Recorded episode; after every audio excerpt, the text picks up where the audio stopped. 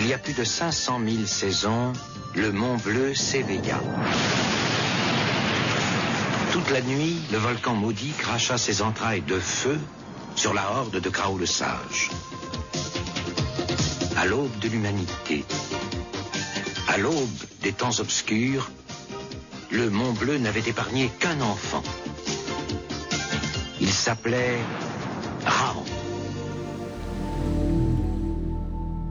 Météo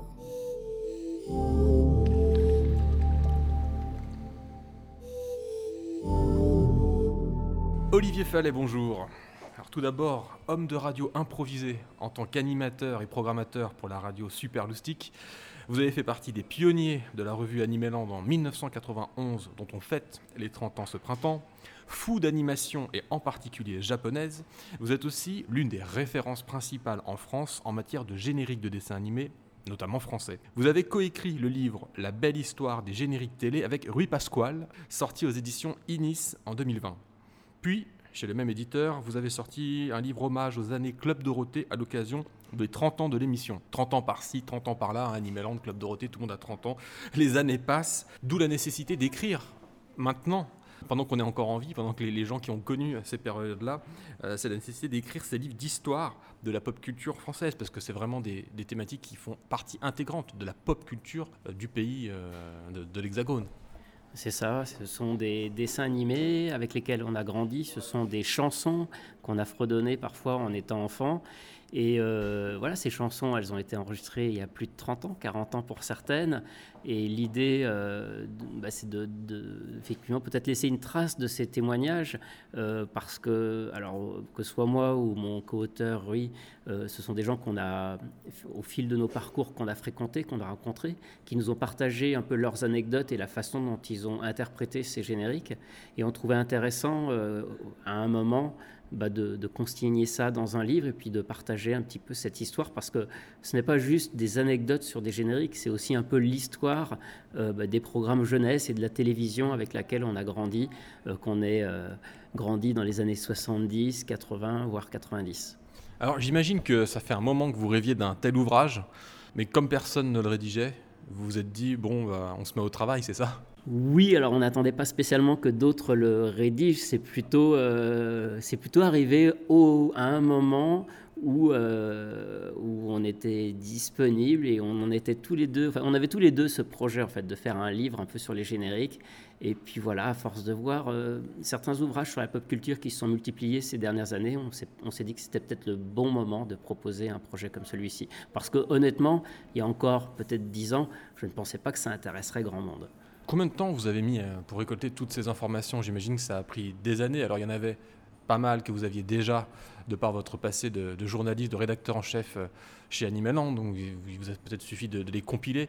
Mais il y a plein d'autres choses. J'imagine que vous avez trouvé plein d'informations par euh, sérendipité, si je puis dire, au, fil, au fur et à mesure de, l'avancée de votre travail autour de, l'élaboration du livre. Un projet comme ça, c'est un petit peu le projet, euh, j'ai presque envie de dire, d'une vie. Parce qu'effectivement, euh, cette collecte d'informations, elle commence quand moi, je suis adolescent et que, je, et commence à collectionner, à acheter, et à m'intéresser aux interprètes de génériques de dessins animés, à acheter leurs disques et à, explorer un petit peu, à savoir qui étaient ces interprètes, parce qu'ils n'étaient pas tout le temps marqué sur les disques.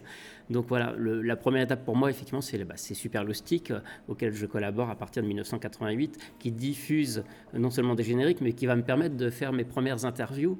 Ma première interview, c'est Claude Lombard, c'est Jean-Claude Corbel en 88-89. Euh. Et au fil de mon parcours, euh, eh ben, effectivement, je vais rencontrer, euh, je vais continuer d'explorer ces, interprètes. Pour Animeland aussi, on, a fait beaucoup de portraits de voix avec Rui pour aller à leur rencontre. J'ai aussi eu dans mon parcours la création d'une maison de disques, Logarithme, dans les années 2000 là aussi qui m'a permis d'éditer, de rééditer des génériques et du coup de continuer des recherches, de rencontrer les interprètes pour déjà organiser quelques concerts. Et puis après, l'écriture même du livre, c'est vrai que ça a pris à peu près euh, un an, le temps de, rassembler toutes ces informations. Le pire, c'est que c'est jamais totalement fini. Le livre, il a beau être sorti, on continue. On a tellement lancé de pistes avec Rui qu'on continue encore aujourd'hui de, trouver encore euh, des anecdotes ou, des histoires qu'on n'a malheureusement pas mis dans le livre. mais faites-nous un volume 2, hein. ça ravira tout le monde. Je ne sais pas s'il reste assez de matière pour faire vraiment un volume 2, mais... Un bonus.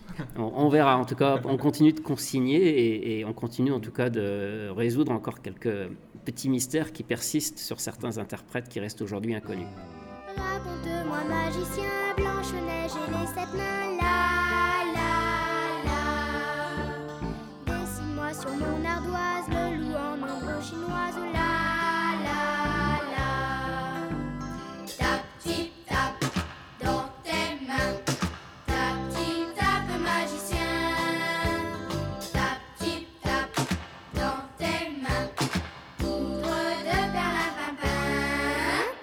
vous le dites, vous avez dédié une très grande partie de votre vie à la japanimation, à l'animation et au générique. Mais d'où vous vient en fait cette, passion, euh, voire cette obsession pour les génériques de dessins animés, notamment français? J'ai grandi euh, avec l'arrivée de, Goldorak hein, en 78. Euh, j'avais bah, j'avais 9 ans. Donc voilà, ça a été mon choc culturel. Et puis derrière, bah, l'arrivée de tout un tas d'autres séries japonaises. Voilà, un intérêt pour l'animation pas forcément japonaise, mais en tout cas, dans, dans au moment où j'ai grandi, c'est ce qu'il y avait. C'était ce qui était nouveau. Voilà, c'est ce qui était nouveau, c'est ce qui était novateur. Et puis un intérêt pour la musique aussi. Euh, voilà, je fais partie de la génération des années 80, toute la, musique pop. J'adorais le top 50, j'adorais euh, le, début des, radios libres. Et finalement, je crois que les génériques, ça réunit un peu ces deux passions. C'est à la fois euh, le côté musical et puis ce, rapport à, ces histoires et à cette enfance. Oui, les génériques, la musique, c'est un vrai marqueur du temps. C'est comment dire, c'est indissociable de, la période que l'on vit. C'est-à-dire que chaque générique rappelle à une période différente. C'est très personnel, l'appréciation d'un générique ou sa détestation. Oui, c'est très personnel et il suffit de comparer d'ailleurs les génériques euh, pour une même série qu'il y a dans différents pays. Euh, puisque à cette époque-là, chaque pays a tendance à créer euh, son propre générique avec des compositeurs locaux, avec des artistes locaux.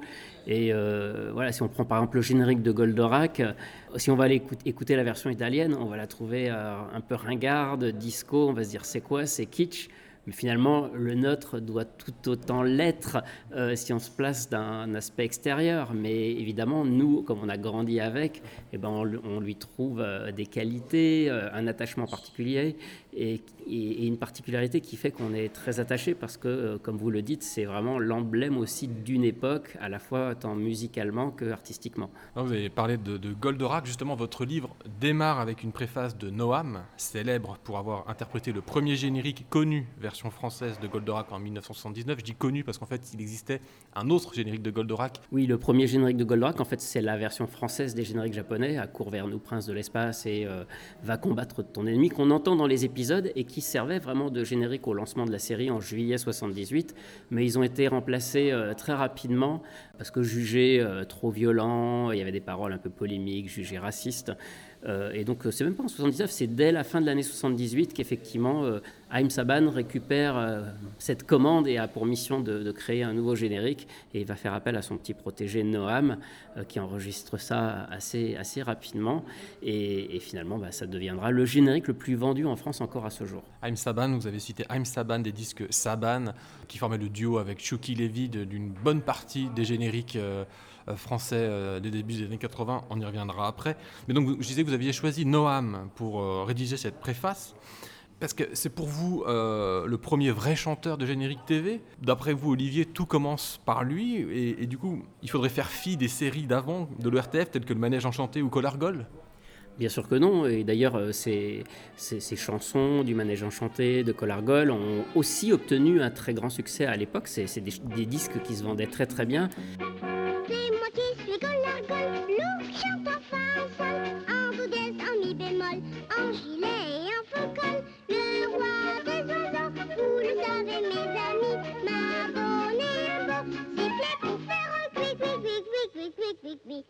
Mais Noam, c'est le déclic, mais c'est Goldorak en fait qui est le déclic. Euh, encore une fois, c'est comme Goldorak, ce n'est pas la première série japonaise arrivée en France, mais c'est celle par qui tout commence qui a ce succès incroyable. Et le générique de Noam, c'est le premier disque qui se vend à 2 millions d'exemplaires, et c'est à partir de là qu'on prend euh, mesure de l'importance et de l'impact de faire un générique. Un générique qui passe à la télé, ça peut vraiment générer des, millions de ventes, et c'est ça qui change tout.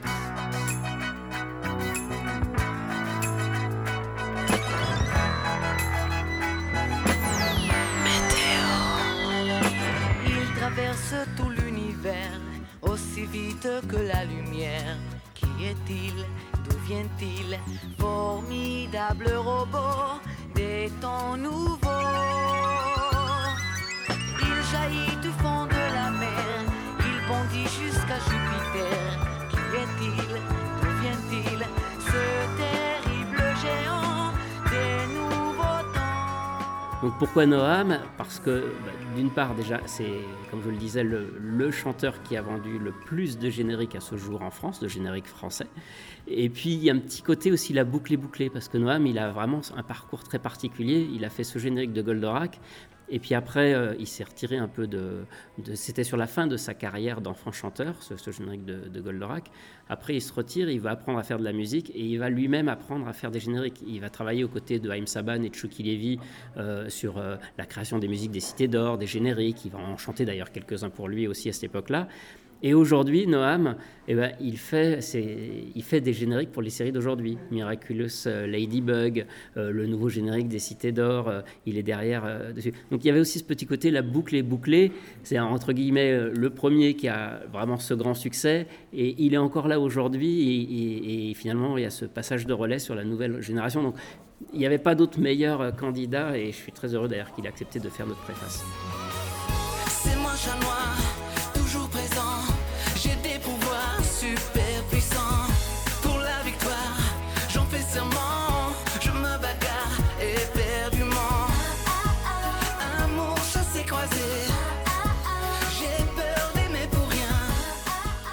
Noam donc, qui euh, débute euh, cette boucle dont vous parlez, cette grande boucle euh, de, cette période générique des dessins animés dont le point culminant se situe au milieu des années 80, on dirait. C'est à partir donc de, Noam et du générique de, Goldorak, 1979 puis 1980, que là commence à, démarrer la grande machine mercantile autour des, séries TV jeunesse. C'est-à-dire qu'à ce moment-là, une, série TV pour la jeunesse va toujours, euh, sera toujours accompagné de jouets, de produits dérivés, mais surtout de génériques. La publicité principale pour euh, une série TV à cette époque-là, ce sera son générique. Oui, on s'habitue à ce qu'il euh, y ait un générique chanté. D'ailleurs, c'est amusant parce qu'aux États-Unis, c'est quelque chose qu'ils abandonnent assez vite et il n'y a pas vraiment de générique version longue qui sont exploités. Les Américains, ils vont faire un générique télé et il est bien souvent instrumental ou juste avec quelques, quelques paroles pour un refrain, comme euh, les pierres à feu, Scooby-Doo, euh, ou même des choses plus récentes comme la bataille des planètes ou Cosmo Cats. Euh, et en France, on, remarque d'ailleurs sur ces exemples, on a gardé ces génériques américains, et ben on, leur, a rajouté des paroles qui n'existent pas dans la version originale. On a gardé la même musique, mais on a rajouté des paroles. Parce qu'on avait cette habitude de, de, la chanson, en fait, de, de la chanson populaire.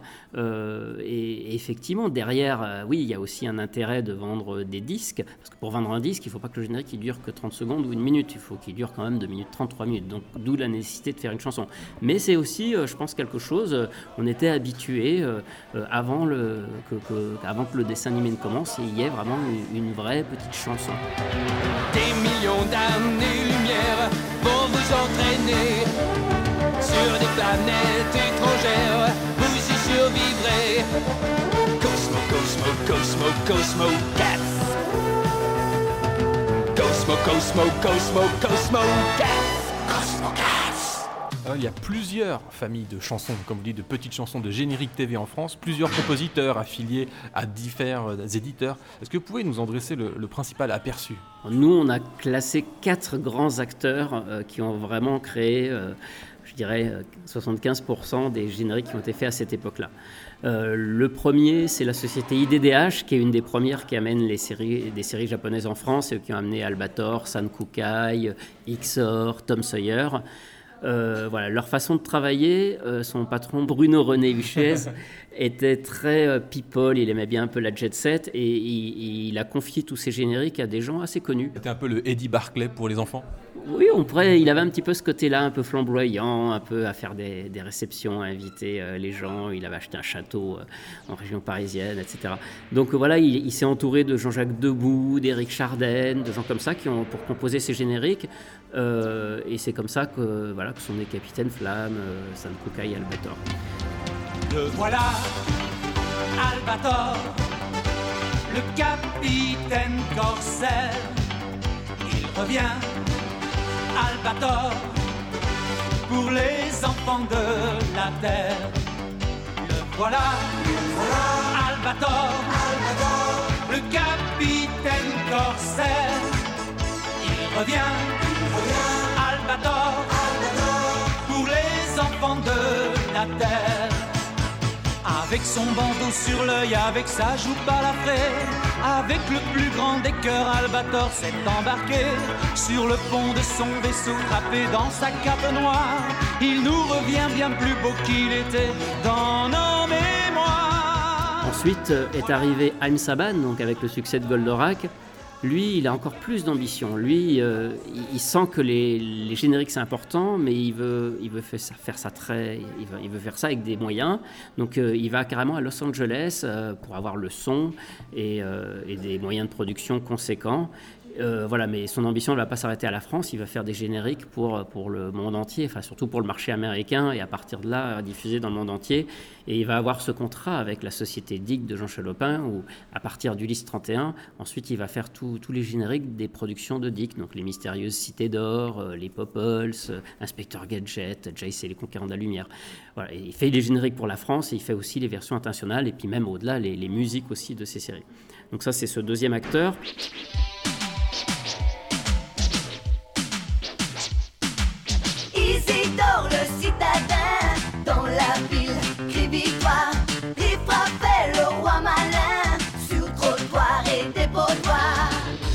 Le troisième, bah, c'est Liu Berlusconi, euh, qui a aussi une, une grosse mainmise sur ses génériques, euh, sur toutes les séries qu'il diffuse en Italie.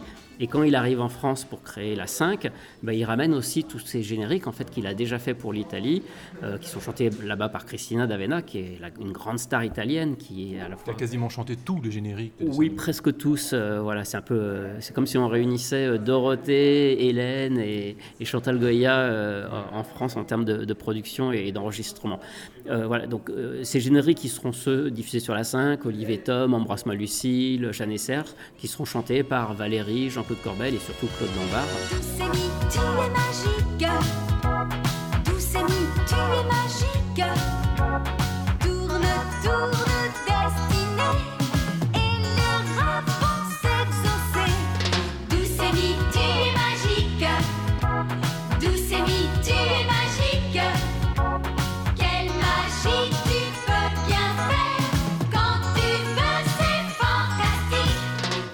Puis enfin, dernier euh, circuit, euh, AB Productions, donc AB Disque, qui commence par produire Dorothée à l'époque de Récréa 2, qui produit ses chansons, qui lui fait chanter quelques génériques, Les Schtroumpfs, Le Sourire du Dragon, et puis qui commence à produire aussi des génériques pour Récréa 2, Pac-Man, euh, euh, les, les Ewoks, enfin quelques petites choses comme ça, les maîtres de l'univers.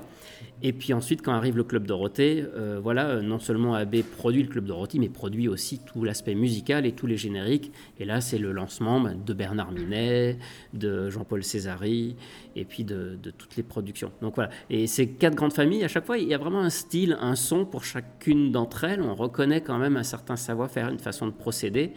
Et c'est vrai qu'à E4, ils ont quasiment trusté toute l'industrie des, génériques sortis en France jusqu'au milieu des années 90. Et à chaque fois, ce sont des gros businessmen derrière tout ça. Oui, parce qu'il faut avoir un certain sens des affaires euh, pour décrocher déjà la chance de faire un générique, en fait. Parce que du coup, à l'époque, c'est des chasses un peu gardées, parce que euh, les gens savent bien que placer un générique, c'est aussi s'assurer euh, une part de revenus, tant par les droits de diffusion à la télé que par les ventes de disques que ça va générer.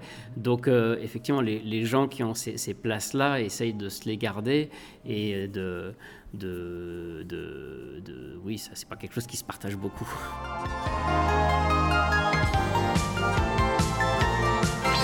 Avec amuse-toi, amuse-toi, c'est les aventures de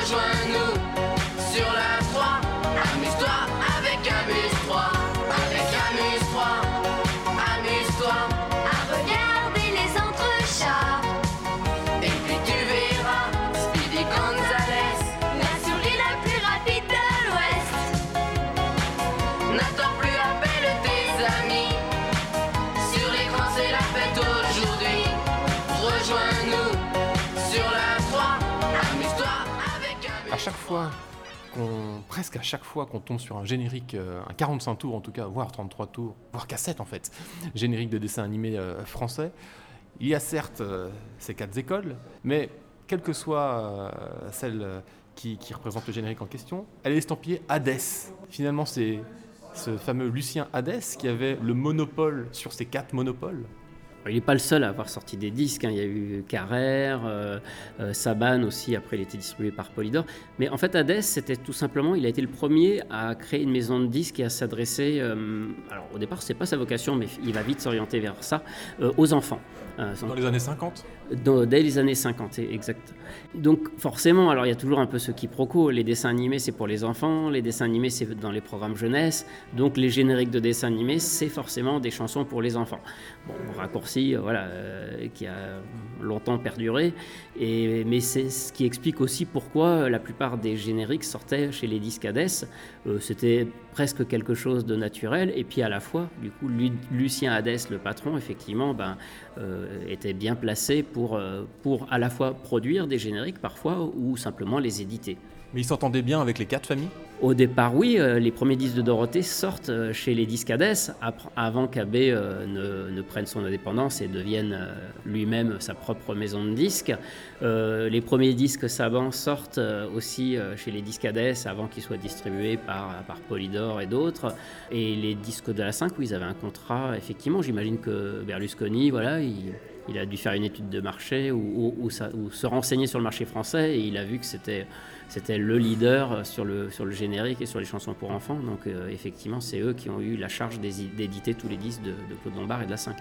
Vous avez cité Carrère. Est-ce que ce serait pas une cinquième famille? Oui, parce que Carrère, c'est euh, il y, a- derrière euh, des gens comme euh, René Guiton, Richard Joffo, qui sont les producteurs des mini-stars, mais qui vont eux-mêmes aussi produire des émissions pour la jeunesse, produire, distribuer certains dessins animés. Donc eux aussi, ils ont sorti beaucoup de, de, de dessins animés, des nouveaux génériques du Manège Enchanté, Watu, euh, évidemment tous les disques des Mondes Engloutis. Encore une fois, oui, euh, Hades était le leader, mais il y avait quand même euh, d'autres maisons de disques qui pouvaient euh, de temps en temps sortir. Les disques CBS, à un moment, ont décroché un, un- un contrat avec Hasbro, donc c'est pour ça qu'ils ont sorti euh, les génériques. Fabricant de jouets. Voilà, fabricant de jouets, donc ils ont sorti Jem, G.I. Joe, les Transformers, et tout un tas de choses comme ça. Donc il y a eu quand même d'autres initiatives. Bon, alors, quelle est votre famille préférée à vous, Olivier Fallet, et pourquoi? Forcément, j'ai un attachement avec ceux avec qui j'ai grandi quand j'étais plus jeune, parce que c'est les premiers qui m'ont marqué. Donc je vais être plus sur les génériques euh, euh, produits par IDDH.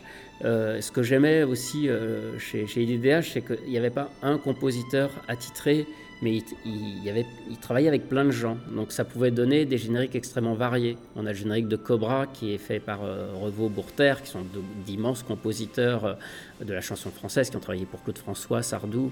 Euh, Donc ça explique aussi pourquoi ce générique de Cobra, il est quand même assez mythique. Capitaine Flamme, avec Jean-Jacques Debout, qui est quand même un mélodiste incroyable. Et toutes les chansons et tous les génériques qu'il a fait, c'est des formidables le, chanson, Tom Sawyer, des choses comme ça. Même Aim Saban aussi, alors Aim Saban, ça finit par tourner un petit peu en boucle au bout d'un moment, mais des génériques comme Jace ou Les Cités d'Or et même Ulysse, ce sont quand même des, choses euh, en termes de son aussi. Il y avait vraiment, j'aime bien le, son Saban, hein, comme on le disait, il, travaillait aux États-Unis, il y avait vraiment un, son d'une grande qualité. J'ai rencontré Molière au cœur de Paris, et pour la vie entière,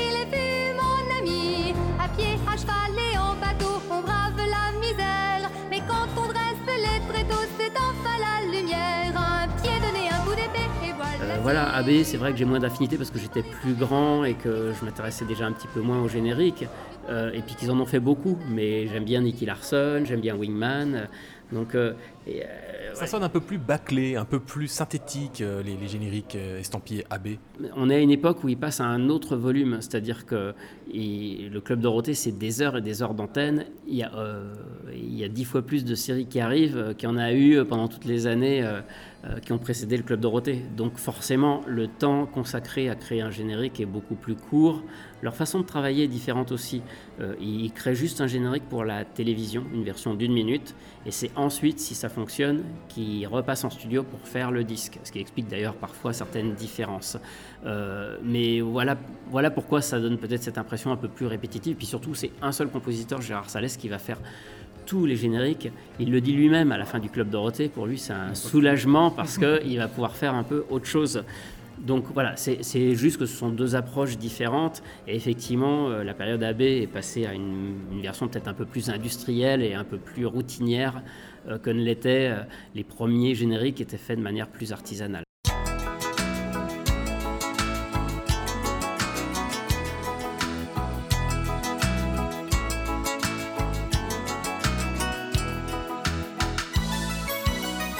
Tout le monde est heureux, même si quelquefois le ciel n'est pas toujours bleu.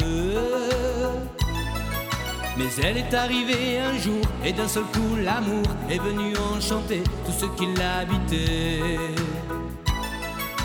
Juliette, je t'aime, Juliette, je t'aime, vraiment c'est bien toi la plus jolie.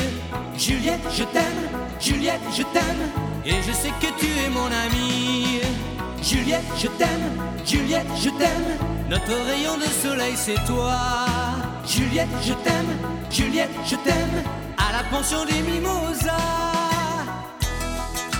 Alors certains génériques français de séries importées reprennent le thème orchestral de la version américaine ou japonaise et changent seulement les paroles, d'autres sont absolument inédits. Pourquoi ces différences et qu'est-ce qui définissait ce choix à l'époque? Alors déjà, il y a une différence culturelle. Euh, reprendre le générique original, quand c'est une série euh, qui a été diffusée peut-être dix ans plus tôt au Japon, bah, la, musique, elle peut avoir vieilli, elle est peut-être pas forcément euh, adaptée ou, ou, elle colle pas forcément à ce qu'on attend en France d'un générique de dessin animé. Comme les premiers Osamu Tezuka. Exactement. Ensuite, il y a un côté technique. Euh, des fois, on ne disposait pas euh, du, playback orchestre pour enregistrer en français un générique en japonais. Et puis après, il y a une autre raison qui est plus, là aussi, triviale, c'est qu'effectivement, bah, euh, ça rapporte plus d'argent. Enfin, si c'est vous qui écrivez les paroles et les musiques, vous touchez tous les droits, alors que si vous utilisez une musique qui est déjà faite au Japon, vous reversez une partie des droits à un compositeur japonais. Donc il y avait plus d'intérêt à refaire euh, tout. Euh, et encore une fois, c'est Goldorak qui vient un peu prouver tout ça dès le départ, parce que c'est une composition 100% française, ce générique de Noam, et du coup, euh, bah, les droits vont 100% dans la poche euh, du. Alors en théorie, aujourd'hui, ça ne marcherait plus comme ça, parce que des fois, on peut autoriser de refaire un générique, mais l'ayant droit original va demander à garder quand même une partie des droits. Mais bon, à cette époque-là, le Japon, c'est loin, et effectivement, voilà, on, fait un peu avec ce qu'on a sur le moment.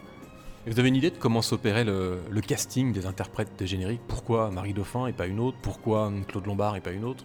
Comment euh, ces personnes-là arrivaient euh, dans ces histoires-là? Ça dépend vraiment des contextes. À l'époque de Récréa 2, c'est Jacqueline Joubert, la productrice et directrice des programmes jeunesse de la 2, euh, qui voulait que les animateurs de toute l'équipe de Récréa 2 euh, poussent la chansonnette et, chantent chacun euh, des génériques. Donc c'est elle qui avait sollicité, ça. Et c'est comme ça que Marie Dauphin, elle a été poussée. Marie Dauphin, au départ, elle voulait absolument pas chanter. C'était pas son truc. Elle, venait du cirque, elle était animatrice. Elle n'avait jamais envisagé de, faire de la chanson. finalement, ça va devenir quelque chose de très important dans sa vie. Donc ça, c'est le cas.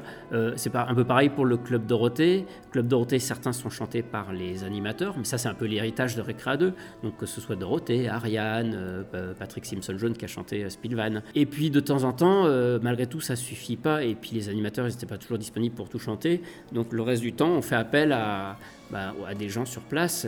Donc Bernard Minet fait partie des Musclés, euh, le groupe qui joue tous les, en direct tous les mercredis après-midi. Il, il travaillait déjà avec AB avant. Bon, bah voilà, euh, euh, il, est de passage. Tiens, j'ai besoin d'une voix euh, pour faire ça. Est-ce que tu peux chanter? D'ailleurs, au début, Bernard Minet, il n'est pas crédité comme chanteur. Et, et beaucoup de chanteurs de générique, c'est ça, c'est- des choristes, c'est des musiciens, c'est des gens du métier.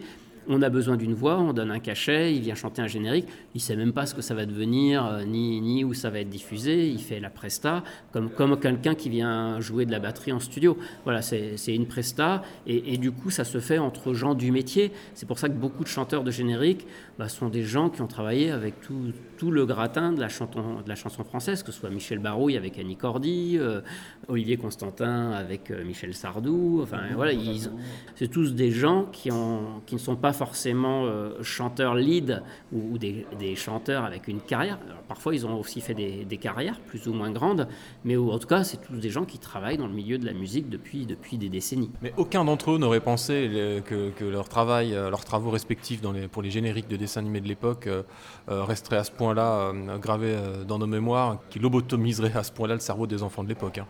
Forcément non, on est dans les années 80, euh, même si ils ont conscience que c'est un truc qui va passer à la télé, que la télé ça peut avoir un impact, pour eux ils sont juste un chanteur de générique dont le nom n'apparaît souvent même pas à l'écran, et pour eux c'est une série qui va passer, et ensuite on n'entendra plus parler de la série. Évidemment ils n'imaginent pas que 20 ans après la série elle sera culte, qu'elle sera passée, repassée, et que le générique, euh, les gens devenus adultes continuent de le chanter. Évidemment aucun d'entre eux n'imagine ça à cette époque-là.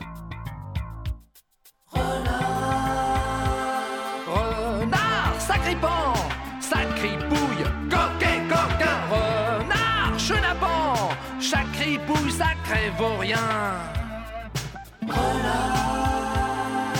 S'il vous parle une main sur le cœur, c'est que l'autre est dans votre poche.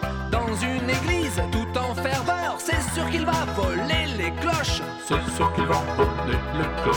Bonnie menteur, surtout menteur, de couleur feu et d'artifice. Gentil frimeur, sa vérité c'est la malice. Croiser son regard dans la rue, vos lunettes ont disparu. Vos lunettes ont disparu. Renard, sacripant, sacripouille, coquet, coquin, renard, chenapan, sacripouille, sacré vaurien. On se dit toujours qu'il est sympa lorsque Renard vous serre la main. Sur ses doigts, on s'aperçoit qu'il en manque un. On s'aperçoit qu'il en manque. On est malade, il est docteur. On est poulet, il vous rôtit. On est poisson, il est pêcheur. On est ruiné, il est parti. Il manque pas d'air, le mariole. Plus gonflé que lui, tu t'envoles.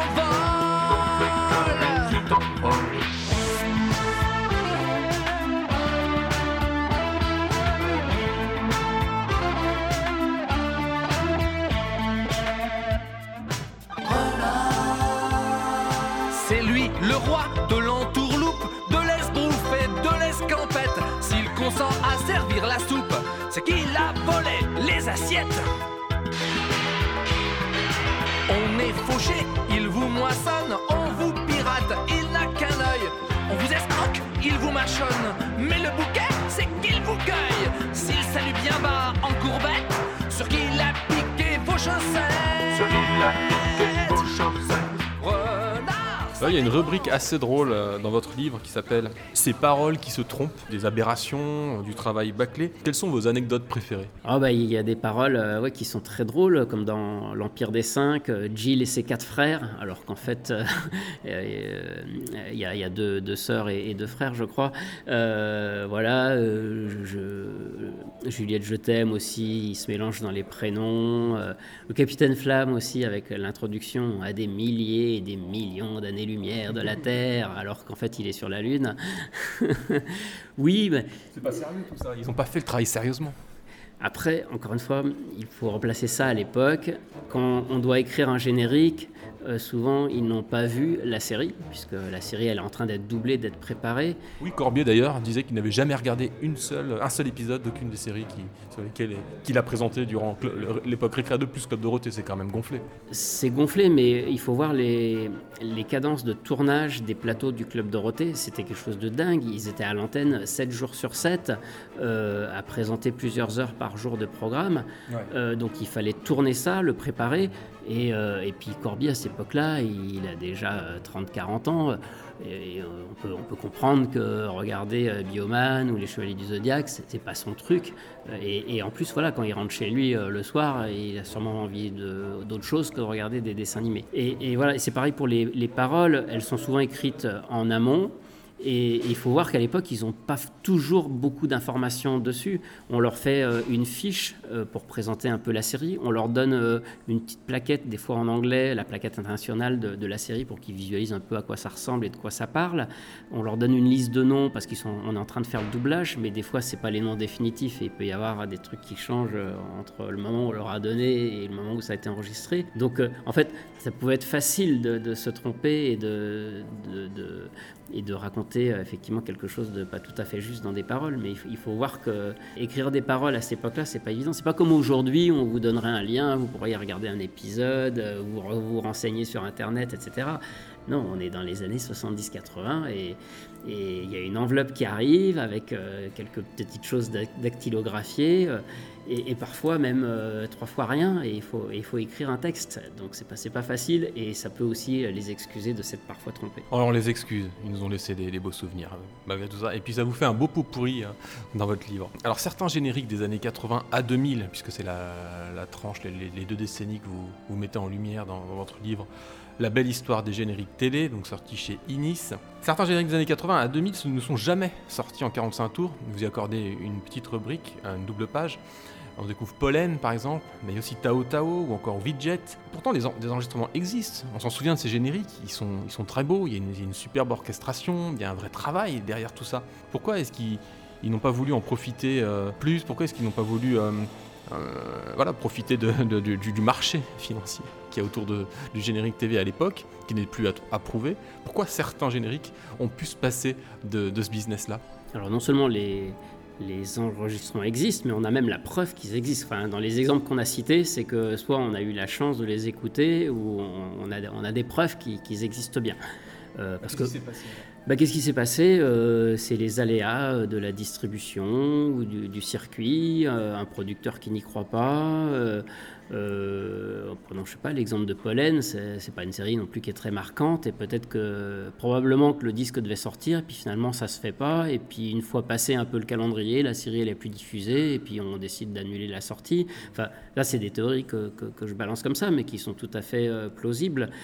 Après, il y a des problèmes de droit. Widget, en fait. Ils avaient réenregistré sur le générique euh, américain en français et ils s'étaient rendu compte qu'ils avaient le droit de le faire pour le générique télé, mais pour le sortir en disque, ils n'avaient pas forcément le droit. Ils ont cherché à les obtenir et puis pareil, à un moment, le temps passe et puis bon, bah, le truc se fait plus. Prenez un château blanc, petit et très gourmand. Prenez un gros diamant, à l'air appétissant.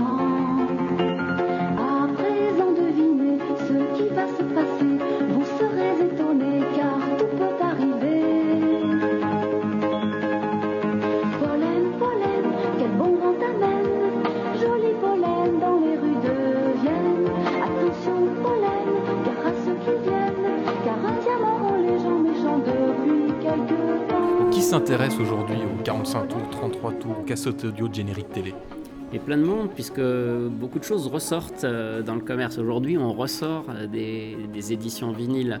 Et, et le plus étonnant, c'est que euh, c'est même, même des gens plus jeunes qui n'ont pas grandi avec le vinyle euh, bah, s'intéressent et achètent des vinyles. Alors peut-être pas forcément ceux des génériques euh, avec lesquels ils n'ont pas grandi, Oui, là je parle vraiment de ces génériques de cette époque. Mais il y a toujours un, un attrait parce que, parce que ça renvoie à notre enfance, parce que c'est des choses euh, qu'on a parfois collectionnées. Euh, les gens cherchent à refaire leur collection aussi. Il y a des, d'ailleurs, il y a des prix qui s'envolent, des, des prix dont on peut voir passer des fois des disques à 300 voire à 600 euros. Alors ça, c'est les prix auxquels les gens les mettent en vente. C'est pas forcément les prix auxquels ils sont réellement vendus. Je, je ne connais pas encore dans mon entourage quelqu'un qui a vraiment mis 600 euros pour avoir un disque. Ce sont les plus rares. Et c'est vrai qu'ils sont très rares, mais bon. Je... On pense à quoi? Galaxy Rangers? Galaxy Rangers, oui, euh, il était une fois la vie, une édition, euh, une édition d'une deuxième version du, du générique de Dragon Ball Z d'Ariane aussi, qui, qui est très rare. Ils sont très rares parce que c'est des disques qui sont sortis sur la fin du 45 tours. euh, alors pas que sur Galaxy Rangers, mais sur, euh, sur d'autres. Par exemple, euh, la chanson de Nicky, deuxième générique de Nicky Larson, ça peut paraître bizarre parce que le premier, ça a été un, un tube, il s'est vendu énormément. On se dit pourquoi, et le deuxième, il était très connu aussi, pourquoi il serait mal vendu? Bah, Juste parce qu'il est sorti au moment où on commençait à enlever les disques des bacs. Donc euh, On est quoi Au début des années 90 c'est entre 93 et 95, la fin du 45 Moitié, tours. Voilà, c'est c'est 95, la, la fin, fin du, du 45 tours. Euh, et voilà, et il y a encore quelques disques qui sont sortis dans cette époque-là. Et c'est aujourd'hui, c'est notamment ceux-ci qui sont assez rares parce qu'ils sont partis très vite au pilon. Ils ont été au final édités très peu de temps. Et du coup, ben, peu de gens les ont.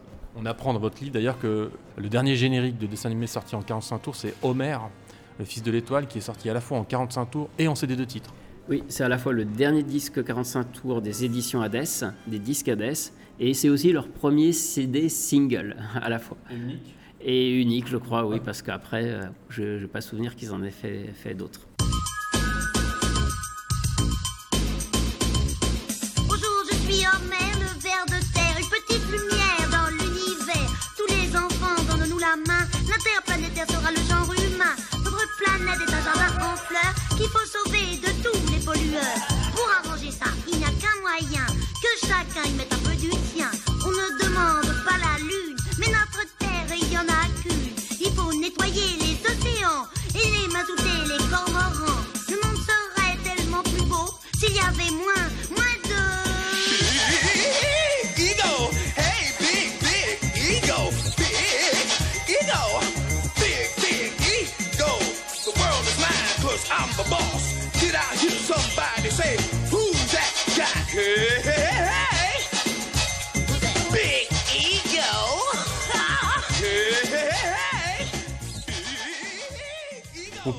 Recette, selon vous, Olivier Fallet, pour faire un bon générique Il faut déjà une bonne mélodie, un bon compositeur, une mélodie euh, qu'on retient facilement avec des bons accords. Il faut des paroles qui racontent un, un petit bout d'histoire sur, sur, sur ce- générique, sur ce dessin animé. Et puis après, voilà, il faut euh, un interprète qui y mette euh, son cœur et puis qui colle avec... euh, faut, faut- voilà, faut qu'il y ait cette harmonie entre la musique, les arrangements, les paroles et l'interprète.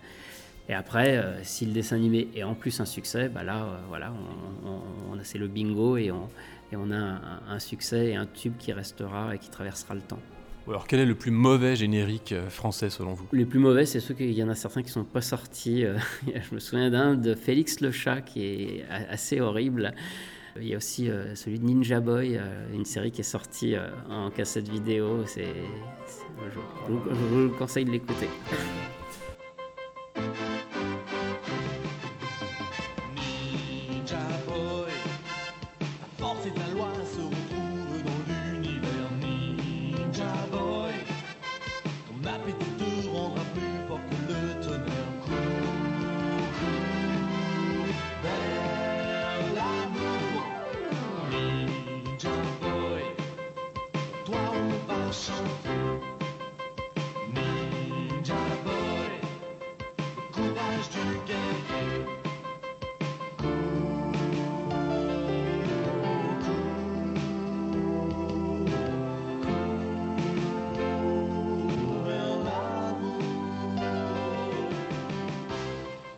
Très bien. Mais vous aussi, euh, vous y êtes collé à, cet exercice-là du générique. Vous avez vous-même chanté le générique de France 5, Sentai, français à la fois premier degré et absurde. Est-ce qu'il est disponible euh, sur un format, euh, je sais pas, CD ou quoi, ce, générique interprété par vous? Il est disponible en libre téléchargement, en général sur le, sur le site de France 5 ou sur Internet, euh, où je, les- je les ai remis aussi sur, euh, sur ma page YouTube.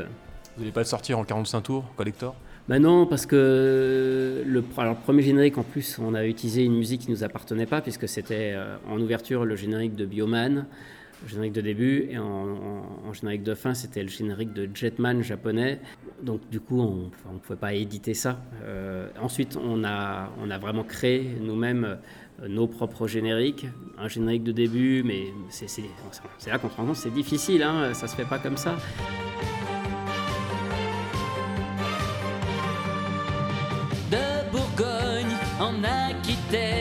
Lexus 13 menace nos plaines.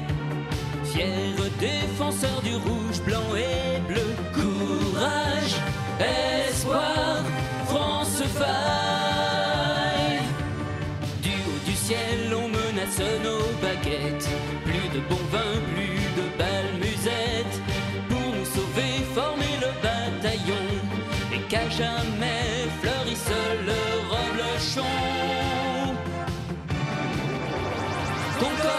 Panthéon, Camembert, saucisson, dans votre cœur resteront à jamais. Voltaire, Napoléon, Riette et Tire-Bouchon, fraternité, égalité, liberté, chez Sentai. France 5. Ouais, racontez-nous comment vous y êtes pris pour, pour écrire ce générique, pour le chanter. Le premier générique qui était chanté sur Bioman, c'était pas trop difficile parce que il y a déjà un modèle, c'est Michel Barouille. Et quel modèle? Donc, de tout temps, j'ai toujours euh, fredonné et chanté un peu des génériques. Donc, écrire quelques paroles, euh, c'est pas moi qui les ai écrites, mais je les ai un peu adaptées. Euh, voilà, ça c'était, ça encore c'est c'est le plus difficile. Et la mélodie, elle existait déjà. Et puis après, j'ai chanté, ben, j'ai essayé de faire comme Michel Barouille le faisait. Euh, le plus dur après, ça a été de refaire un générique de toute pièce en partant de zéro. Donc là, on avait un compositeur qui s'appelle Yannick Rowe, euh, qui travaillait sur les musiques de France 5, et c'est lui qui s'est collé à la composition. Mais il n'avait jamais fait ça non plus, écrire une chanson. Une chanson en plus dans le style Sentai, c'est difficile. Euh, voilà, ensuite il m'a proposé une mélodie, moi j'ai réadapté les paroles et j'ai commencé à poser ma voix dessus, on a fait quelques retouches et c'est comme ça qu'est né un générique de début, un générique de fin. Le générique de début, on l'a assez vite évacué, euh, d'autant plus qu'après on a eu un vrai générique qui a été fait par un vrai chanteur japonais. Euh, par contre, le générique de fin est resté, euh, voilà, moi je, vois tous les défauts qu'il y a et, il est loin d'être parfait, mais bon, voilà, il, est immortalisé sur, France 5. Mais oui, c'est très difficile. Euh, euh, on, a l'impression des fois que les chansons sont un peu simplistes et que, ça a l'air d'être écrit comme ça. Et c'est vrai d'ailleurs, certains ont été écrits très vite, mais ce n'est pas donné à tout le monde et, c'est quand même... euh, même si certains génériques n'avaient pas beaucoup de moyens pour être faits par rapport à d'autres chansons, eh ben, il faut quand même reconnaître le talent d'écriture, euh, ne serait-ce que pour faire des paroles ou des musiques, parce que c'est n'est pas quelque chose de si simple que ça. Quel est le plus beau talent justement d'écriture de, générique de télé euh, selon vous? Est-ce qu'on pourrait citer par exemple Paul Persavon, Antoine Decaune, fils de Jacqueline Joubert? Moi, je citerais plutôt euh, Charles Level, parce que Charles Level, c'est vraiment quelqu'un qui était capable d'é- d'écrire. euh, vous lui donniez trois mots, il pouvait vous faire une chanson avec. Et il, était, et il a beaucoup travaillé. Il, a écrit des, paroles de, lui-même, mais il a beaucoup travaillé sur des adaptations. Il a les premiers euh, génériques du Disney Channel, comme la bande à Picsou, les Winnie l'ourson, tout ça, c'est lui qui les a fait. Euh, c'est lui aussi qui a fait tous les génériques de la 5. Et je trouve que les génériques de la 5, ils sont, les paroles sont vraiment très bien écrites. Elles racontent une vraie histoire. Mais, et c'est là aussi qu'on se rend compte, tout le monde peut mettre des paroles euh, sur, sur une musique. Mais ces paroles, il faut que quand on les chante, elles, soient, elles aillent avec la musique, elles épousent la musique, qu'elles soient bien posées, qu'il n'y ait pas un truc qui, qui accroche. Et il n'y en a aucune qui accroche dans les génériques de la 5. Euh, on écoute euh, Laura, la passion du théâtre, les enfants tous dans le cœur. a- Et c'est vraiment quelqu'un de très talentueux. Et tout ce qu'il a fait, les snorkies, les beehives, Pourtant, il travaillait très vite parce qu'il y avait un rythme de cadence là aussi euh, assez, assez intense. Et, pour moi, j'ai beaucoup de respect sur ce travail-là parce qu'il a, toujours réussi à faire des, des paroles bien écrites, euh, respectueuses des textes originaux en plus, mais et qui passaient très bien en français. C'est le plus grand boss de toute la ville, Picsou. Picsou. C'est le plus puissant de tout Canardville, Picsou. Picsou. Il vaut des milliards en or, en dollars. Picsou.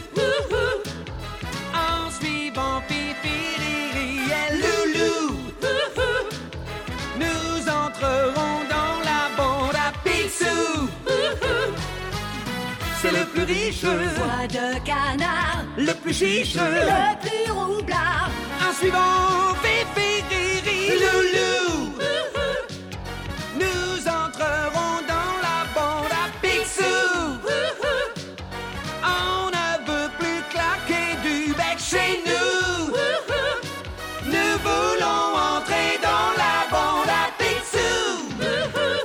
Aujourd'hui, les dessins animés sortent toujours sur les écrans français et sur Internet, euh, mais de courts génériques sont faits maintenant. C'est c'est plus des, grands génériques euh, orchestraux destinés à, être vendus. Très peu sont édités finalement, voire même plus du tout en version française. Mais on, notera tout de même la sortie en fin d'année passée du 45 tours de Pas de Patrol, Pas de Patrouille, un dessin animé euh, en 3D euh, pour les enfants d'aujourd'hui, sorti chez Enjoy's Records, mais seulement en version US. Pourquoi? Que deviennent les- versions françaises? On n'accorde plus autant d'importance au générique. euh, premièrement parce qu'on est passé à partir des années 2000 à l'ère du zapping. En fait, Euh, avant ça, euh, les génériques ils étaient longs. Ils duraient une minute, une minute trente. Et on les laissait en entier au début, à la fin. Mais dès qu'est arrivée la multiplication des chaînes euh, et le fait de zapper. Voilà, ben, on- les chaînes, euh, la chose qu'elles redoutaient le plus, c'était euh, à l'apparition du générique, les gens ils changent de chaîne. Euh, comme les gens, ils se lèvent au cinéma dès qu'il commence à y avoir un, un- un cri. Je sais pas, c'est une mentalité en tout cas, je ne sais pas, chez nous. Mais euh, donc du coup, euh, voilà, pourquoi s'embêter à faire un générique si effectivement les gens ne le regardent pas ou s'il va être coupé par la télévision?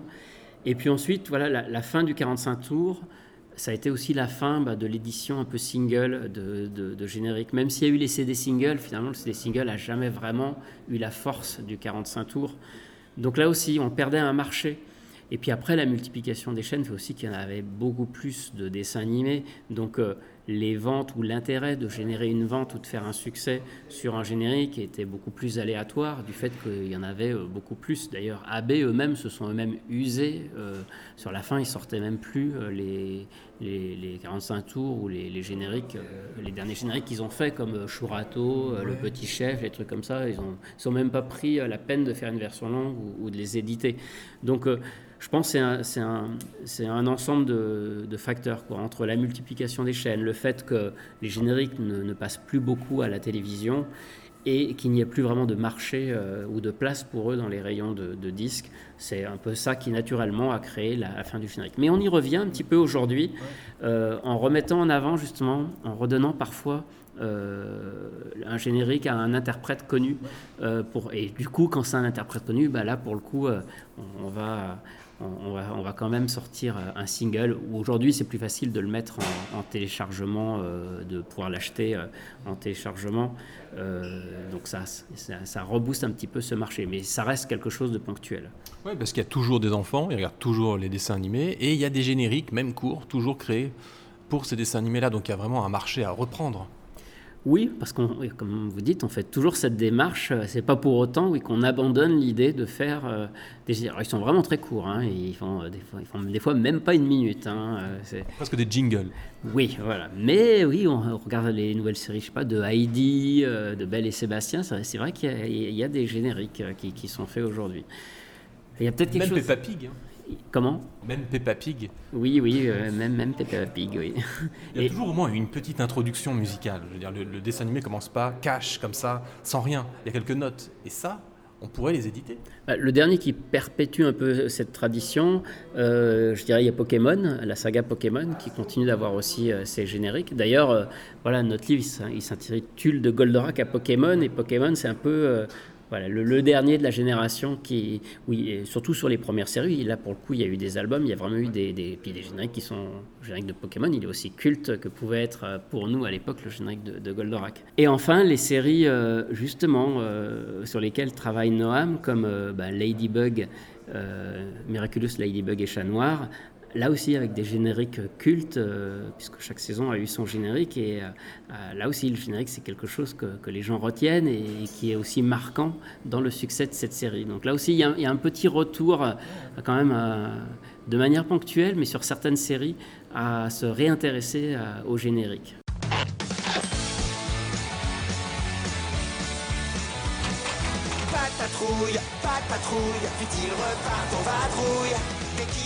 A un souci dans la grande vallée, Ryder et les chiots, ses amis, viendront s'en occuper. Marcus, Ruben, Chase, Rocky, Zuma, Stella, yeah, ils vont arriver. Pas de patrouille, pas de patrouille, dès qu'il y a une embrouille. Pas de patrouille, pas de patrouille, vite ils repartent en vadrouille. Rien n'est trop. Et des éditeurs qui rééditent aussi toute euh, l'OST, hein, l'original soundtrack de certaines séries comme euh, les Tortues Ninja ou des séries plus récentes comme Hey Arnold. Je parlais de Enjoy the Toon Records ou Enjoy the Records, si jamais euh, le nom. Ça vous êtes plutôt réjoui de ce genre d'initiative? Oui, c'est bien parce que les Américains, eux, vraiment, à, l'époque de la diffusion, n'ont jamais trouvé d'intérêt. Beaucoup de génériques n'ont jamais été édités, ni les musiques de ces séries, pourtant déjà cultes. Et Mieux vaut c'est- tard que c'est- jamais. voilà, mieux vaut tard que jamais. C'est bien finalement qu'aujourd'hui on s'y intéresse, on essaye de retrouver euh, des choses parce que le plus grand danger, c'est malheureusement d'égarer euh, bah, ces, ces enregistrements et qu'ils soient perdus à jamais.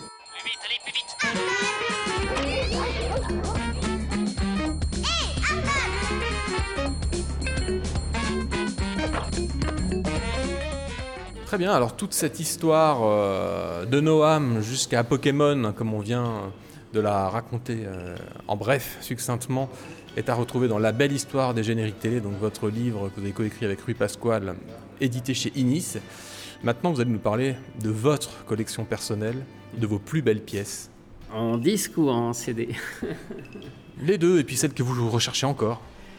Moi, j'ai commencé ma collection euh, ben, en, regardant euh, les, dessins animés, euh, puisque voilà, mon, petit argent de poche passait déjà à l'époque à, l'achat de, de 45 tours de, de, génériques de dessins animés. Donc j'ai la chance d'avoir certaines, bah, certains génériques euh, achetés d'époque, comme le fameux Galaxy Rangers, euh, qui est introuvable aujourd'hui, mais en fait, euh, je me revois même encore le jour où je l'ai acheté à la FNAC à Lyon, euh, et j'ai été bien inspiré ce jour-là, parce qu'à l'époque, je, je ne pouvais pas tout acheter, hein, donc mes choix étaient quand même mûrement réfléchis dans, dans quoi j'allais investir. Dès l'enfance, vous achetiez déjà les, les 45 tours à l'époque de leur sortie, donc bien avant Super Loustic. Oui, oui, bien avant Super Loustic. D'ailleurs, bah, une des raisons de, de mon entrée à Super Loustic, c'est que euh, quand j'ai découvert la radio, j'avais remarqué que pour une radio qui passait 24 heures sur 24 des chansons pour, pour enfants et beaucoup de génériques, j'avais remarqué qu'il y en avait qui, ne passaient jamais. Et en fait, après renseignement pris, ils les avaient pas. Mais genre, ils n'avaient pas les mystérieuses cités d'or quand même. Donc euh, je me disais, Ah, c'est quand même incroyable. Et une des premières choses que j'ai faites, c'est que j'y suis allé pour proposer, euh, ça vous intéresse, que je vous les copie ou que vous puissiez les passer. Et ça a été un peu l'initiative de, de mon arrivée, et c'est un peu ce qui a déclenché le fait de m'intéresser à cette radio et, et d'oser aller les contacter. Donc c'est vraiment le point de départ, les à, génériques. à partir du moment où vous étiez à, à la radio, j'imagine que vous aviez des, des services de presse et puis les, les- les disques, vous les receviez. Quoi. Oui, et c'est tout à fait exact. Et je dois d'ailleurs avouer que hein, ma collection s'est largement aussi euh, augmentée grâce à ces services de presse parce qu'on nous en, pour les radios, les disques s'usaient vite, donc on nous en envoyait toujours euh, 3, 4, 5 exemplaires. Et voilà, comme euh, le programmateur, il savait que j'aimais bien les génériques, euh, il m'en mettait, euh, quand on en avait plusieurs, j'en avais un de côté pour moi, donc j'ai pu aussi euh, compléter ma collection directement avec des services de presse. Et d'ailleurs, parmi certains d'entre eux, euh, sont des disques qui, pareil, aujourd'hui sont rares, comme celui de Caroline aussi, qui a été très peu édité, mais que moi, en fait, j'ai reçu euh, tout de suite. euh, non, un, un seul pour moi, mais en tout cas que, que j'avais dès le départ, sans imaginer une seconde que ce disque pourrait être rare plus tard. Et c'est vrai que j'ai pas forcément des pièces incroyables ou enfin j'ai quelques raretés parce que effectivement euh, j'ai- acheté beaucoup de disques et, et du coup à l'époque où ils étaient encore trouvables. Mais peut-être ce qui fait peut-être la particularité de ma collection, c'est qu'ils sont quasiment tous neufs en fait parce que quand je les ai achetés, j'étais déjà j'étais déjà plus enfant, j'avais déjà 12, 13 ans. Et, et du coup, j'en ai toujours beaucoup pris soin. C'est pas des disques que j'ai écoutés sur mon manche-disque en, en, euh, voilà. en- Ouais, vous n'avez pas gribouillé les, pochettes Donc les pochettes, ouais, sont pas touchées. Elles ont toujours été bien conservées. Donc c'est vrai que c'est peut-être ça finalement qui fait peut-être aujourd'hui ma, ma- la caractéristique de ma collection, c'est d'avoir euh, des, des disques pour la plupart en bon état.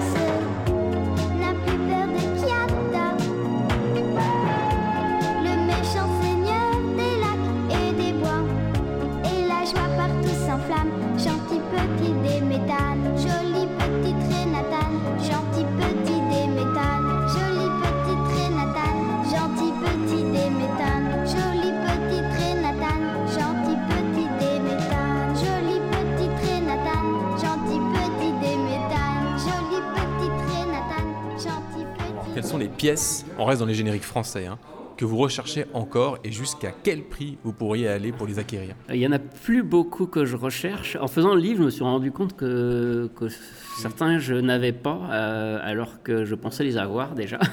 je les ai tellement vus et revus au fil des années que j'étais persuadé que je les avais. Et comme je ne touchais pas beaucoup ma collection pendant longtemps, euh, je, oui, je pensais que je les avais. Euh, Qu'est-ce que je recherche? Je sais que je recherche le disque des Visiteurs du mercredi par euh, Anne Germain. Je n'ai pas cette version-là. Et j'ai vu qu'elle est très, très cotée, que le disque coûte déjà bien euh, 60 euros. Moi, pour l'instant, je je suis pas prêt à mettre 50 euros dans un disque 45 tours. Non, j'avoue. enfin, il n'y a rien que je recherche à ce point-là. Aujourd'hui, je cherche à compléter ma collection pour avoir voilà, quelque chose d'assez complet. Mais moi, au départ, ce, qui m'intéresse, c'est le son du générique, en fait. C'est pas, c'est pas forcément l'objet ou le disque. Et je, je recherche plus euh, à essayer de retrouver des masters ou des enregistrements propres que, que l'objet du disque en lui-même. quoi. Donc c'est plus là-dessus que je vais focaliser. Après, oui, je continue de...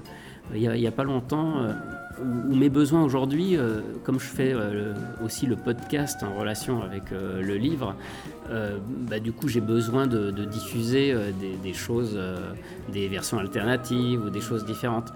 Donc par exemple, avant j'achetais jamais les covers, parce que pour moi les covers c'est... Je m'y intéressais pas. C'est- le truc que je voulais éviter à- à tout prix. Moi, la chose qui m'intéressait, c'était le vrai enregistrement, l'officiel, le générique. Mais maintenant, les génériques, je les ai tous. Mais par contre, avec le recul, je m'intéresse aux covers parce que des fois, maintenant, on découvre que les covers, ils sont des fois chantés par des illustres personnes, enfin des illustres dans le monde des génériques. Claude Lombard, Jean-Claude Combel euh, ont fait des covers. Euh, Bernard Minet a fait des covers. Et, et aujourd'hui, finalement, ce qui devient plus rigolo, c'est de découvrir avec le recul, euh, ah bah ce générique qu'on connaît tous, rechanté par un tel. Donc euh, euh, finalement c'est ça que je vais chercher. Et puis il se trouve que maintenant ces trucs sont durs à trouver parce que bah, les covers c'est des trucs un peu de seconde zone et qui n'étaient pas forcément pressés à beaucoup de- d'exemplaires. Donc il n'y a pas longtemps je cherchais le cover de Alice au Pays des Merveilles. Euh, D'ailleurs je pense qu'on a fait une erreur dans, le livre. Parce que justement, ce cover, il est chanté par euh, Sandrine et Stéphanie, les chanteuses euh, de- des petits enfants de Bondy qui ont chanté beaucoup de génériques pour AB. Et on a mis qu'elles ont chanté le générique de Alice au Pays des, Mer- des Merveilles parce qu'elles ont dit dans une interview qu'elles avaient chanté ce générique.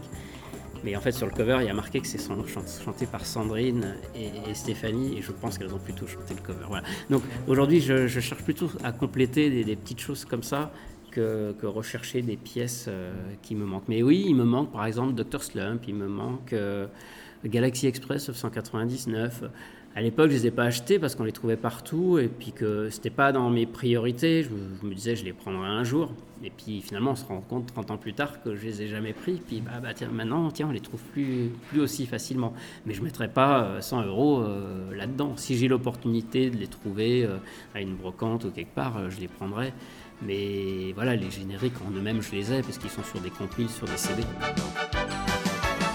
Sacré professeur Slump, tu es un farceur. Sacré professeur Slump, génie au grand cœur. Sacré professeur Slump, génie au grand cœur. Sacré professeur Slump, tu es un farceur.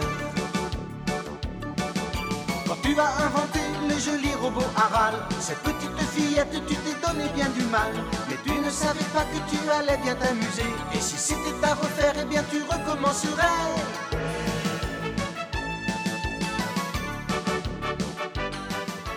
Et il y a toutes les versions étrangères également qui vous intéressent.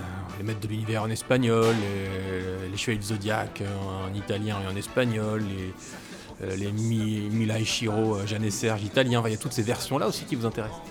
Oui, mais c'est sans fin là. Si on commence à déjà faire une collection des génériques français, ça demande du, du- du- du- de- un investissement personnel de recherche. Mais quand on les a tous, Et ben voilà, quand on les a tous, on a envie d'étendre et on commence à s'intéresser aux génériques étrangers. Alors, alors pas tous, euh, pas le générique étranger euh, de, de base, mais ceux qui ont une histoire avec notre générique français.